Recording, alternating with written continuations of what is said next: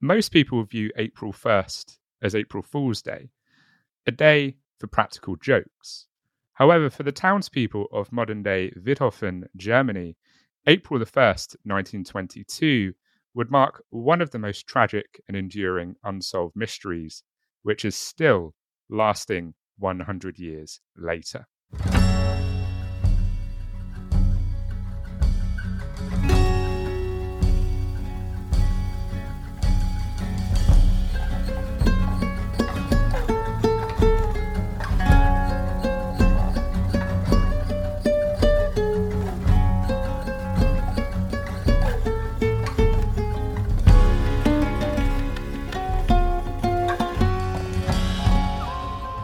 Well, hello, my fellow weirdos.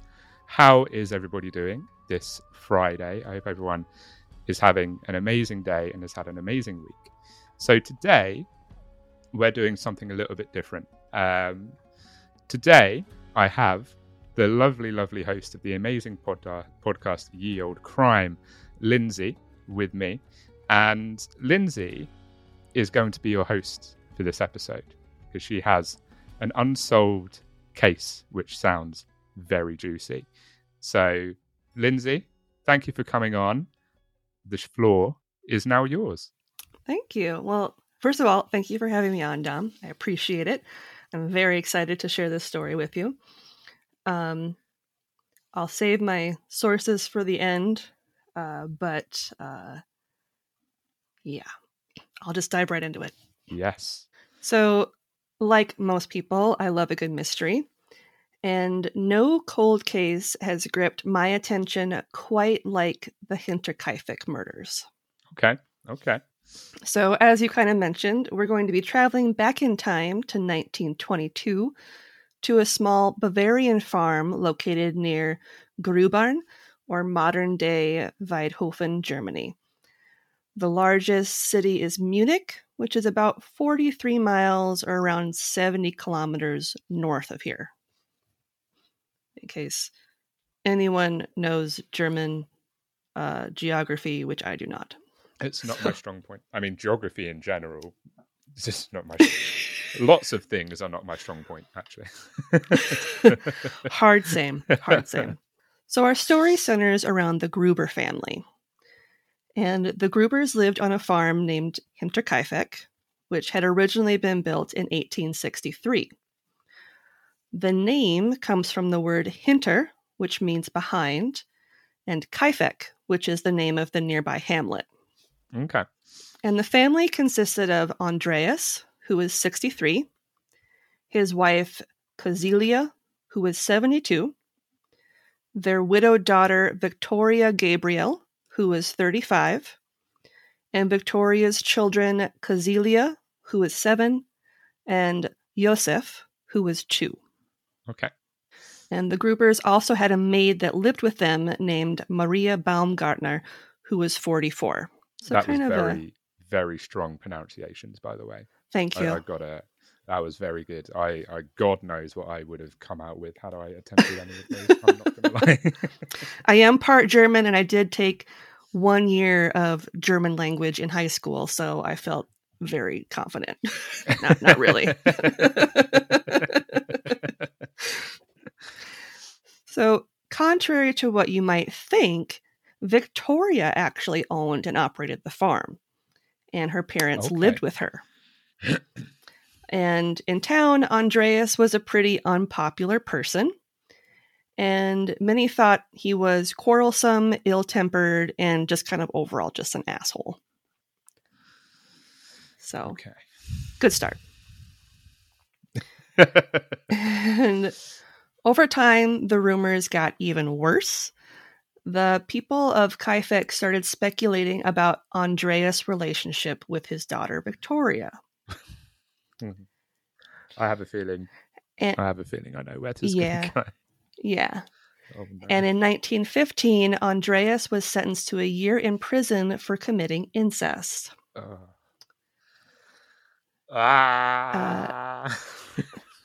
Yep.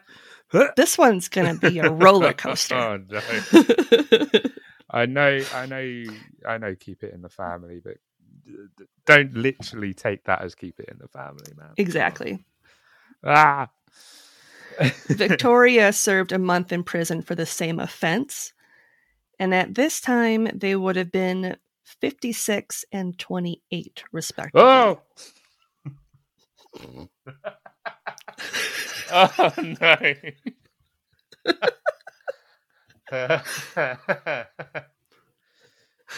Oh, God. Yep. That was one hell of a double whammy. Oh. I'm just going to keep throwing it at you. So you know, the dad might have been having incest with the daughter. But if you like that, there's more. Yep. But wait, there's more. Yeah. Claims were made that Andreas was in fact the father of his own grandson, Josef. What is going on with this family? Guys. Jesus. I know it was a different time and all, but guys. It wasn't that long ago. On. It was like 1920. Guys.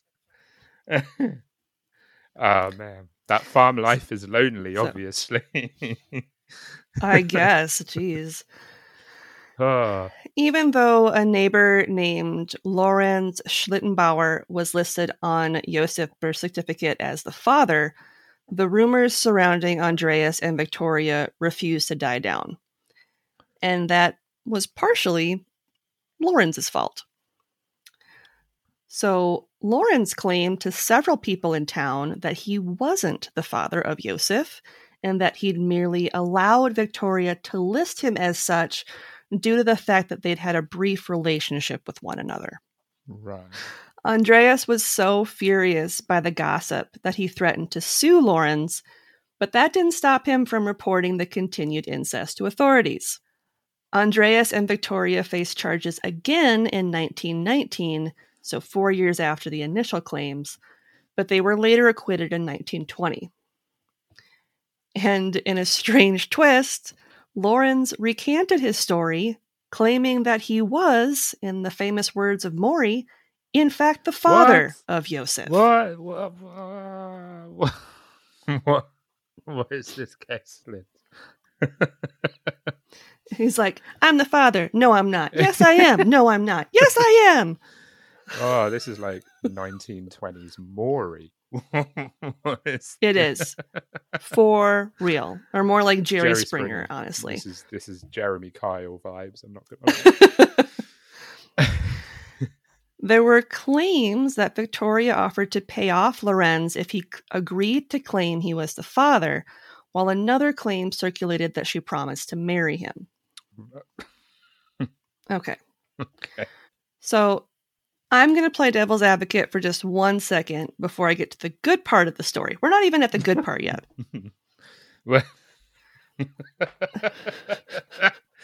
I just like to start off with incest. That's just how I roll. What an opener. Yep.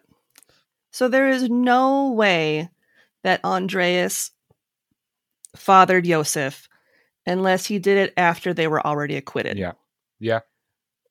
Because Josef was 2 at the time the murders took place. So if Andreas fathered anyone, it would have likely been Cäzilia, the daughter. Yeah. But, I mean, whatever. Incest is incest. So, doesn't really matter at this point. After being acquitted of incest charges in 1920, things seemed to quiet down on the farm. At least until about 6 months before the murders took place. Okay. So prior to Maria becoming the Gruber family's maid, another had been living with the family. She quit around October 1921 after telling Andreas that she had been hearing strange noises. Noises that sounded like footsteps in the attic. What? Yeah. She believed that the house was haunted and felt at times that she was being watched, even when she knew she was alone. Andreas thought she was crazy, and so he kind of was just like, good riddance. Yeah. And he just, you know, chalked up her claims to just her being superstitious. Yeah. So whether he was willing to admit it or not, the maid may have been onto something. In March of 1922, Andreas found a strange newspaper from Munich on his property. It was a paper that he had no recollection of ever purchasing, let alone subscribing to. When he next ran into the postman, a man named Josef Mayer, he asked him about it, thinking perhaps it had been delivered to his farm on accident. A likely assumption. Yeah. The postman confirmed that no one in the vicinity of Hinterkaifeck had a subscription to that paper. Oh. Which added to the mystery of why and how it had ended up on his property in the first place. Oh, okay. Oh, that's weird. So, like, yeah. So, like, no one in the hamlet subscribed to that paper. That's wild. Ugh. There were other odd occurrences as well. One of the keys to the house had gone missing. And after a time, Andreas himself heard footsteps in the attic. But after conducting a thorough search of the building, he couldn't find anyone or anything responsible for the sounds. Another event that seemed strange, and one that Andreas himself talked to his friends about, was that he discovered a set of tracks in the fresh snow that started in the forest that bordered the property and led to the farm's machine room and a broken door lock. Okay, okay. And even with all of these odd and, I would think, unsettling events, Andreas never involved the police. I would be on the phone to the police, like, instant. The police would be called very quickly. Very quickly. Yeah, exactly. He told several people about the strange goings-on at Hinterkaifeck, but he refused to accept help from any of his neighbors. Even when one incident involved obvious property damage and potential theft when they went into the machine room. Yeah. And about the third week of March, Andreas noticed another set of footprints leading from the woods behind the barn towards the house. But there weren't any sets that headed back into the woods. What? Yeah. So there were fresh tracks in the snow that led from the forest up to the house. But then there were no tracks that went back to the woods. Oh, that's so weird. Yeah. That's when I'd be like, I'm leaving. I'm out of here. Yeah. Yeah. Yeah. I would be packed. Well, I wouldn't even be packed. I would just be like, right, I'm going right here, right now. Yep. I'm dropping everything and I'm leaving. Yeah. And again, to play devil's advocate, no one lived behind the woods that would have been like, I'm going to take the shortcut and just cross through the woods to go to your house. Yeah. So. Yeah. On Friday, March 31st, 1922, Maria Baumgartner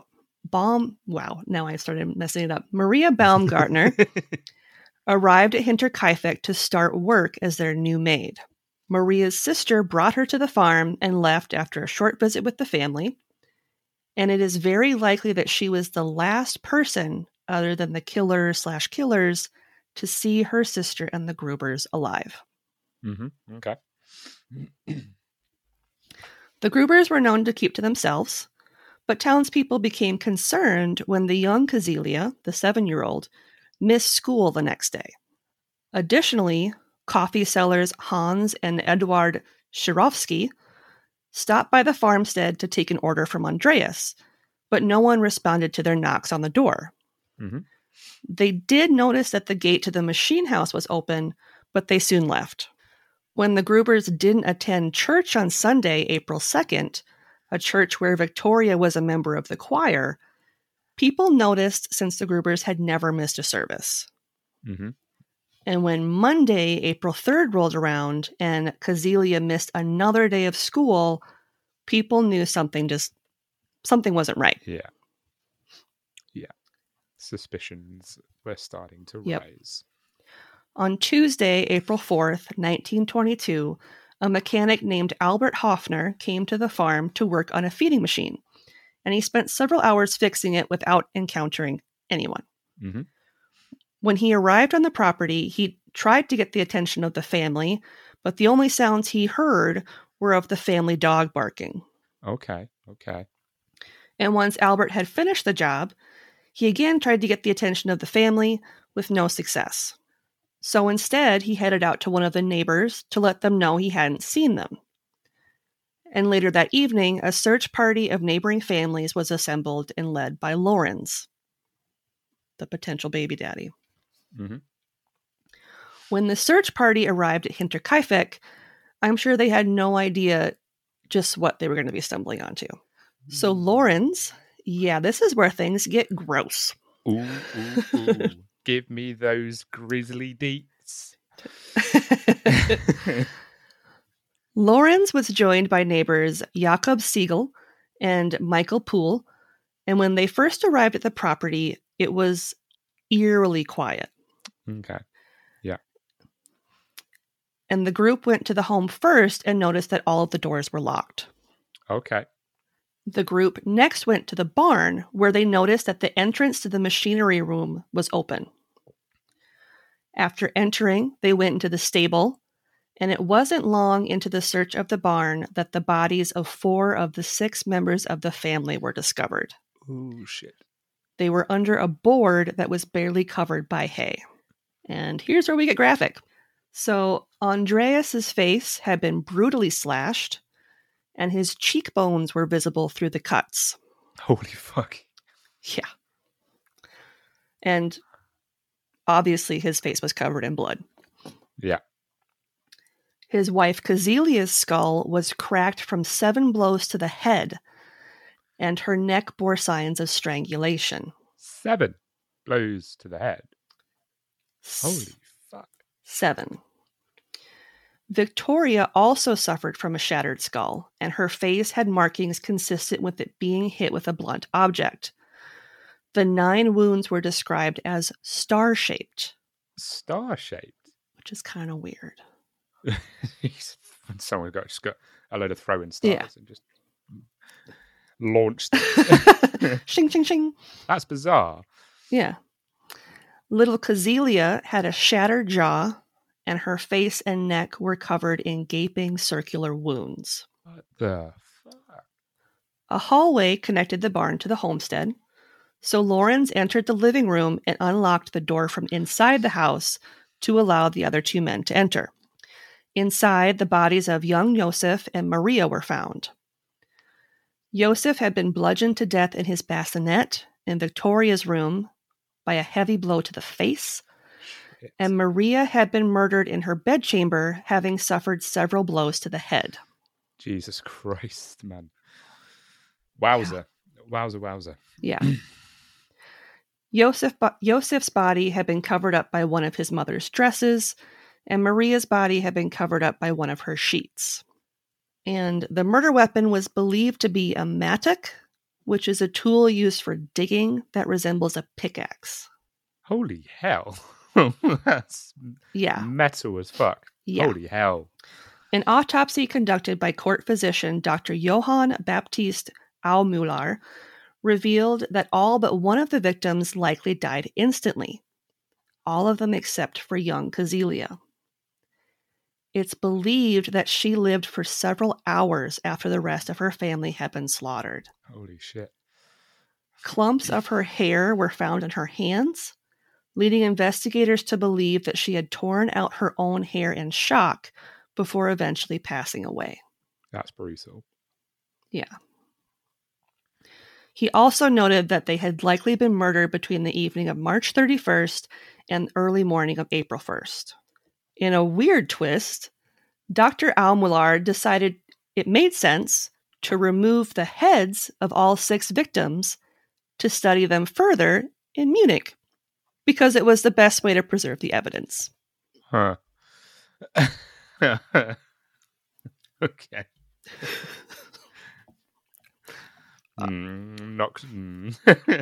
It's like, all right. They also allowed clairvoyants access to the heads to see if they could ascertain and narrow down who committed the crime. What?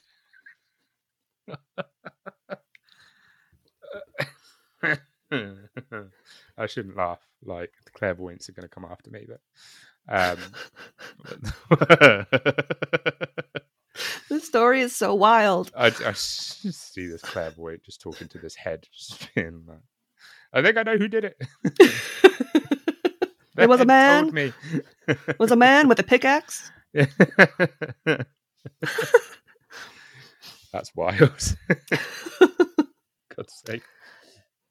Fun fact. Years later, all of the heads would go missing during an air raid on the Augsburg Court of Justice building during World War II, and they would never be found. Why did they take their heads? Someone saw them and was like, right, that's going on the mantelpiece. Some looter's like, I have found my prize. Where's my duffel? Perhaps most disturbing of all was the fact that even with the shocking deaths of the Gruber family, the farm was still operating per usual. So the animals had all been fed and cared for after the murders had taken place. Even the family's Pomeranian dog was okay. What? What? That's... wow. Okay. Neighbors recall seeing smoke coming from the chimney prior to the discovery of the bodies, which led many to believe that their killer or killers had been living in the home for days after committing the murders. Wow. The postman noted that all of the mail that he had delivered from Saturday, April 1st through Tuesday, April 4th had not been touched and was found right where he'd left it. Robbery was ruled out as a motive because almost as soon as the investigations of the house started, Andreas's supply of cash was found in the house. Like, it wasn't missing at all. Oh, okay. Okay. And in fact, if rumors and the former maid are to be believed, then it's entirely possible that the killer or killers had been living undetected on the Hinterkaifeck property for over 6 months and lured each of the victims into the barn one by one, with the exception of Josef and Maria. How would they go 6 months without detecting them, like, or him, or whoever? Yeah. I find that quite difficult to... yeah, just like living on someone's property for 6 months and then like picking 4 people off individually and like nobody being like, yeah, so what? So something's going on. Like, mm-hmm. You know, like 3 people have gone to the bar and have not come back. Yep. Yeah, that's bizarre. There was even evidence that the killers had prepared meals in the home after the Gruber's deaths. Holy cow. Okay. And a year after the murders, in 1923, the pickaxe that is believed to have been the murder weapon was found in the attic of the house during the demolition of the building. This is juicy. This is juicy. Oh. Yeah. So who did it? Over the years, over 100 suspects would be interviewed. The most recent interview taking place in 1986. Holy hell. So here's what we know. Munich police, led by Inspector George Reingruber, originally suspected that the murders were committed by vagrants. So they set about interviewing every traveling craftsman and several villagers from nearby towns. Mm-hmm. Seeing as nothing of value had been stolen from the property, including the large sum of money that Andreas had stashed away, they ruled robbery as a motive out pretty quickly. When they really began to inspect the home, they noted that the killers had most likely lived at the farm for several days after the killings. They ate almost all the bread from the kitchen and recently cut meat from their pantry. Okay. The investigators assumed the majority of the victims were drawn to the barn by noise from the animals. This was quickly debunked, however, because no one actually heard screams coming from the barn at the time of the slayings. One neighbor passed by Hinterkaifeck the night after the medical examiner predicted their deaths and noted that the oven was on. The person allegedly came at him with a lantern and blinded him, which made the onlooker flee. He also mentioned that the fire itself had a putrid smell, but no one followed up on what could have been burning in the oven that night. Which I don't like. Yeah.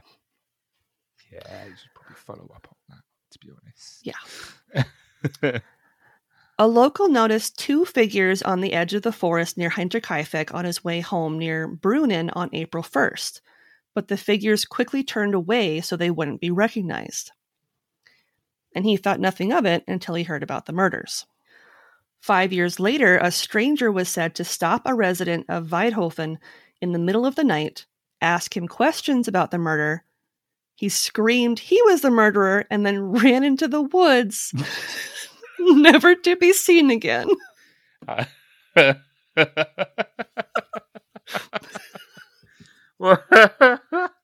It was me!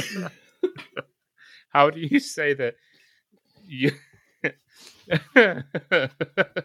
I love that. Man was just like, hey, buddy, it wasn't me. Like, all right. Like, right. Calm down. It's okay. That is like, that's hilarious. How do you give off guilt by genuinely giving off guilt? Yeah. Another suspect was Lorenz himself. He'd had a prior relationship with Victoria in 1918 after he had become a widow. And as we know, he was potentially Josef's father. He'd apparently been paying Victoria and Andreas alimony for Josef. And there was a rumor that Victoria was looking into suing him for more alimony, even though Lorenz had remarried and had a child of his own.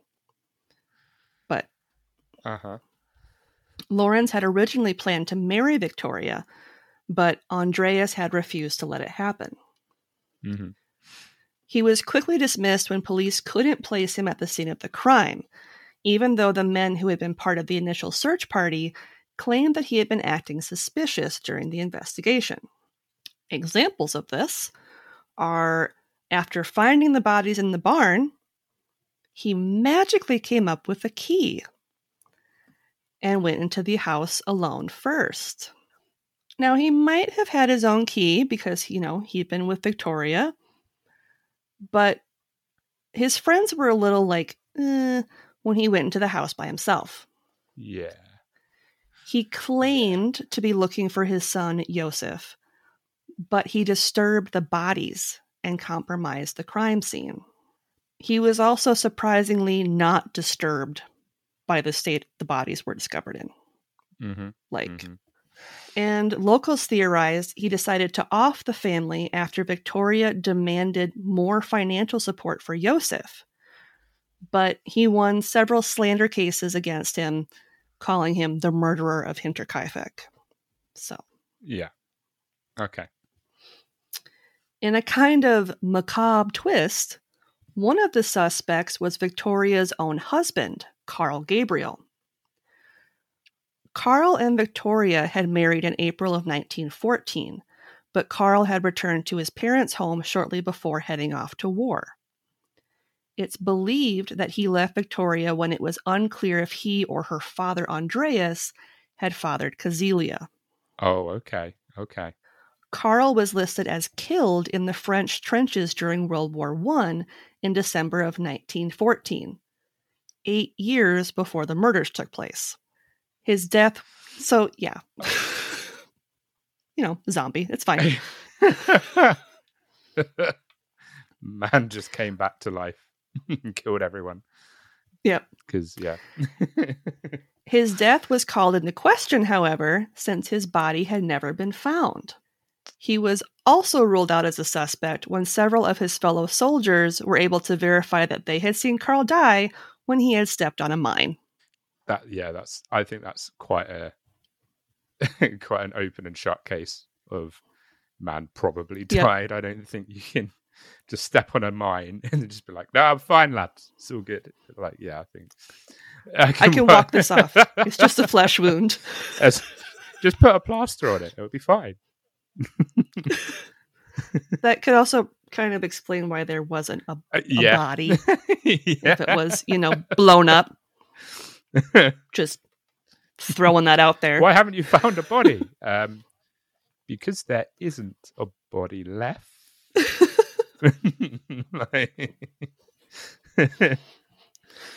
Mines.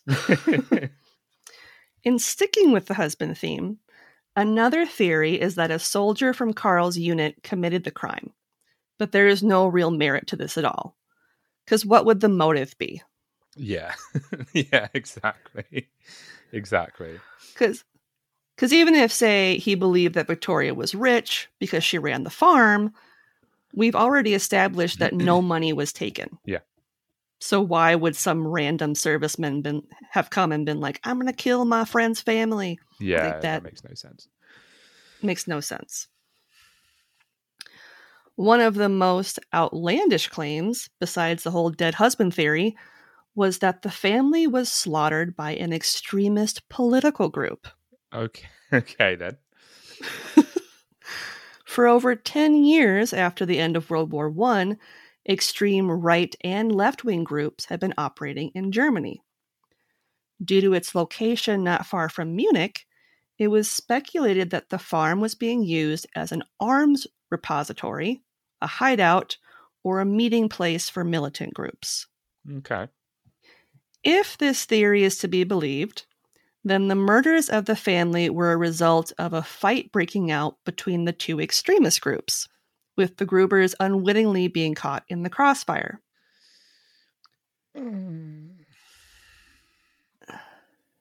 Yeah, I'm not sure. Yeah. Even if they were reclusive, the idea that they would be part of any sort of extremist group is a little far-fetched. Yeah. And that's saying something because a zombie was involved in this. So, who got blown up by a landmine, by the way. But he didn't die. And he pulled himself together and used that rage. You just went to went to the guy that put Frankenstein back together and was like, yeah, I need your help. I need to go to this farm and kill all these people. Can you just sort of sew me back together, please? Just kind of slap this all together and that'd be great. There were reports that a strange man had been hanging around the Gruber property, and one neighbor believed they encountered this stranger as they walked past the farmhouse the day after the murders took place. The stranger had been carrying a lantern, and because of the glare, the neighbor was unable to see the person's face. Okay. And the mechanic that had worked on the farm the day the bodies were found hadn't actually been interviewed until almost 11 years after the murders in 1933. Well, why did it take 11 years? I don't know. What? That's something you do, quite quickly. One would think. 11 years later, they were just like, did we ever actually interview that mechanic? And then, Dave was just like, oh, fuck. And they're just like, Dave! Oh, that's right. One job. That was my job. My bad.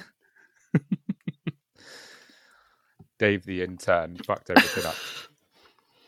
That's why you never put an intern on investigation. Right. Always screw it up. He's got a very German name as well. Dave. About 30 years after the murders in 1952, a woman named Crescentia Mayer confessed to priest Anton Halber on her deathbed that her two brothers were responsible for the Gruber murders. The men were Anton and Adolf Gump. Oh, I love the last name. No. Not the Gumps. I mean, Gump is quite bad.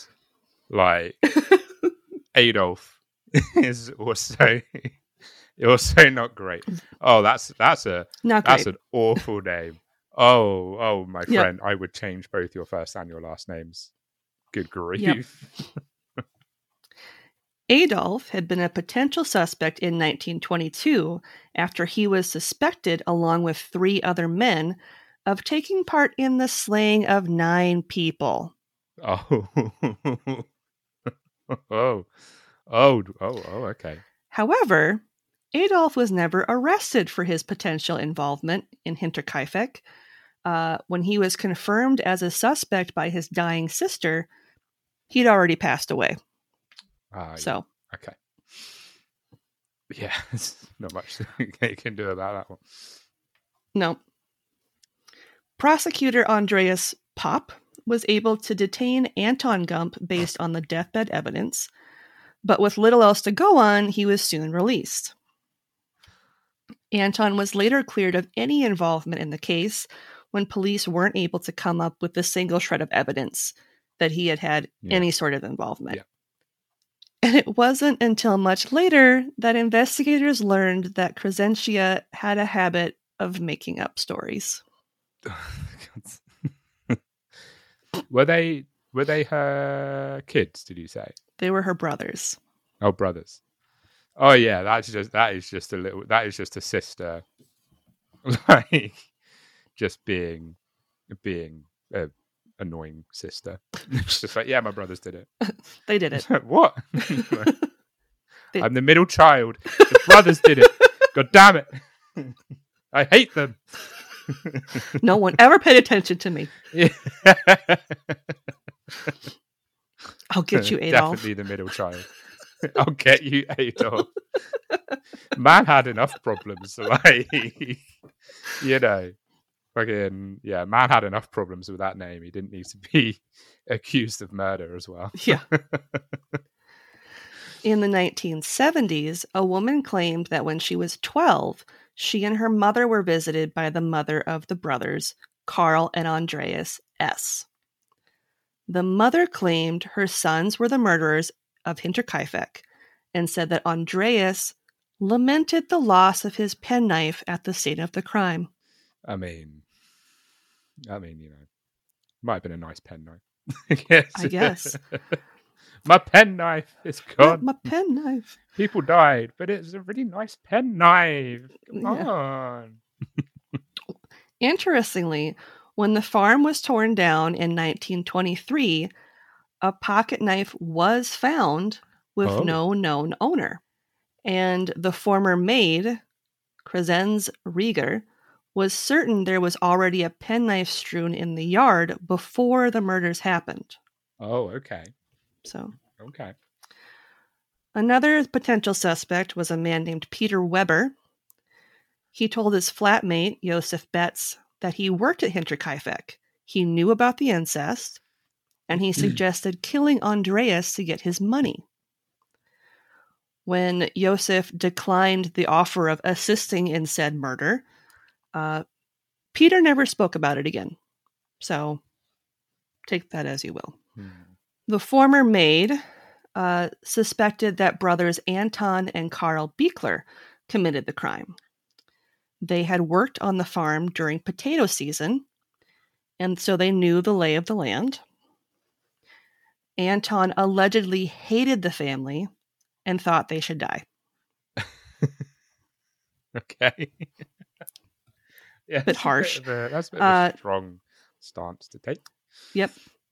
She also noted that the family's Pomeranian barked at everyone except Anton, and claimed she spoke to a stranger in the window of the house the night the family died. She believed she was talking to Carl, Anton's brother, and that they committed the slayings with George Siegel, who was another former worker at the farm, because they wanted the family fortune. Okay. Again, no one took the money, but George denied his involvement, but he carved the handle of the murder weapon himself and knew where it was located in the barn. Oh, buddy. Oh, no. It's not. You're not doing a very good job of not raising suspicion there, my friend. Yeah. The previous maid also threw out Rieger and Josef Thaler because they creepily stood outside of her home window one night and asked questions about the family that she didn't respond to. The brothers claimed they knew where each family member slept in the house and noted that the family had a lot of money. Okay. Yeah. Not good. So. Yeah. It's not good. What we do know is that the killer or killers knew how to run a farm, since it was maintained several days after the murders. Mm-hmm. They would have known how to wield a mattock, and given how savage the murders were, they likely were someone who held a grudge against at least one, if not all, of the Gruber members of the family. Yeah. And as I mentioned earlier, with little evidence to go on, the investigation turned to psychics, but nothing came of that. You mean nothing came of the clairvoyants talking to their heads? No. Colour me shocked. The heads were oddly silent. They're normally really talkative. Strange. I know, it's weird. The farm was demolished a year after the slayings, and the Grubers are interred at a nearby cemetery.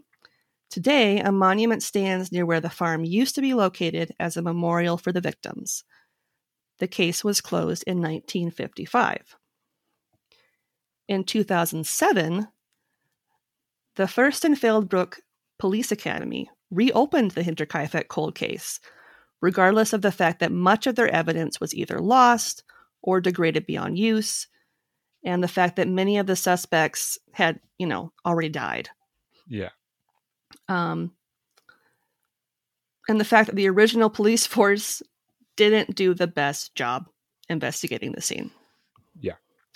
But this really wasn't their fault, because by the time the Munich police arrived on the scene, it had already been severely contaminated by dozens of locals who had wandered all over the property. They'd moved the bodies around, and disgustingly, they'd even made food in the kitchen. No. Oh. Yeah. Even with all these obstacles, the Academy did develop a theory on who committed the murders. Oh, okay. But their theory has been kept under wraps out of respect of the families involved who still occupy the area. Understandable. Yeah. But... And because of this, we may never know who actually killed the Gruber family and why. Oh, that was such a tease. When you were like, they came up with a new theory. Oh, man, I was buzzing. I was like, ooh. Ooh. But it's understandable why. But still, God, I want to know that theory. That's gonna drive me crazy now. I know. I'm hoping that, as horrible as it sounds, I'm hoping that whoever the family is that still is alive, maybe when they pass away, they'll release who actually did it. Because I want to know. Yeah, I need to know this. This is need to know. Need to know information. So that is the story of the Hinterkaifeck murders. Well, thank you for sharing. Oh, that was good. Oh, that was very good. I love an unsolved murder case or an unsolved mystery, because obviously there are so many theories, and some of them would just get absolutely insane. So yeah, that was really, really fun. Thank you for telling that, Linz. That was amazing. Thank you. So for the people that haven't listened to your podcast, which people should, check out Lindsay's podcast. It's so good. Especially because you cover, the older cases that, you know, people might not know that much about. There's loads of cases that I've listened to on your show that I've obviously not heard of, because, most podcasts will cover the current, sort of true crime cases. But for anyone who hasn't listened to your podcast yet, you know, plug away, sort of tell us about it, where people can find it, where your social medias and all of that good stuff. Sure. So again, thank you for having me on and for listening to my insane story. So Ye Olde Crime is a show that I do with my sister Madison. And as Dom mentioned, we talk about historical crimes that take place pre-1900s. And you can find us pretty much wherever you listen to this podcast. We put out new episodes every Wednesday. And then we also release special bonus segments every couple weeks called Can You Crack the Cramp Word? Where we have fellow podcasters like Dom on for an episode and see if we can stump them with some Victorian slang terms. I wasn't stumped. I got 2 out of 2. Don't listen to Lindsay when she says I didn't get it. It was a banger. He just knocked him out of the park. And as far as social is concerned, you can find us on Twitter at Ye Olde Crime Pod, and it's old with an E at the end of it. And then we're also on Instagram and Facebook at Ye Olde Crime Podcast. Wonderful. So you can find Horror House on Instagram and Twitter at horrorhouse_pod. You can find the podcast wherever you listen to your podcasts. Also, check out the merch store as well. I recently put a few new items on there. I think it was a t-shirt, a hoodie, and a mug.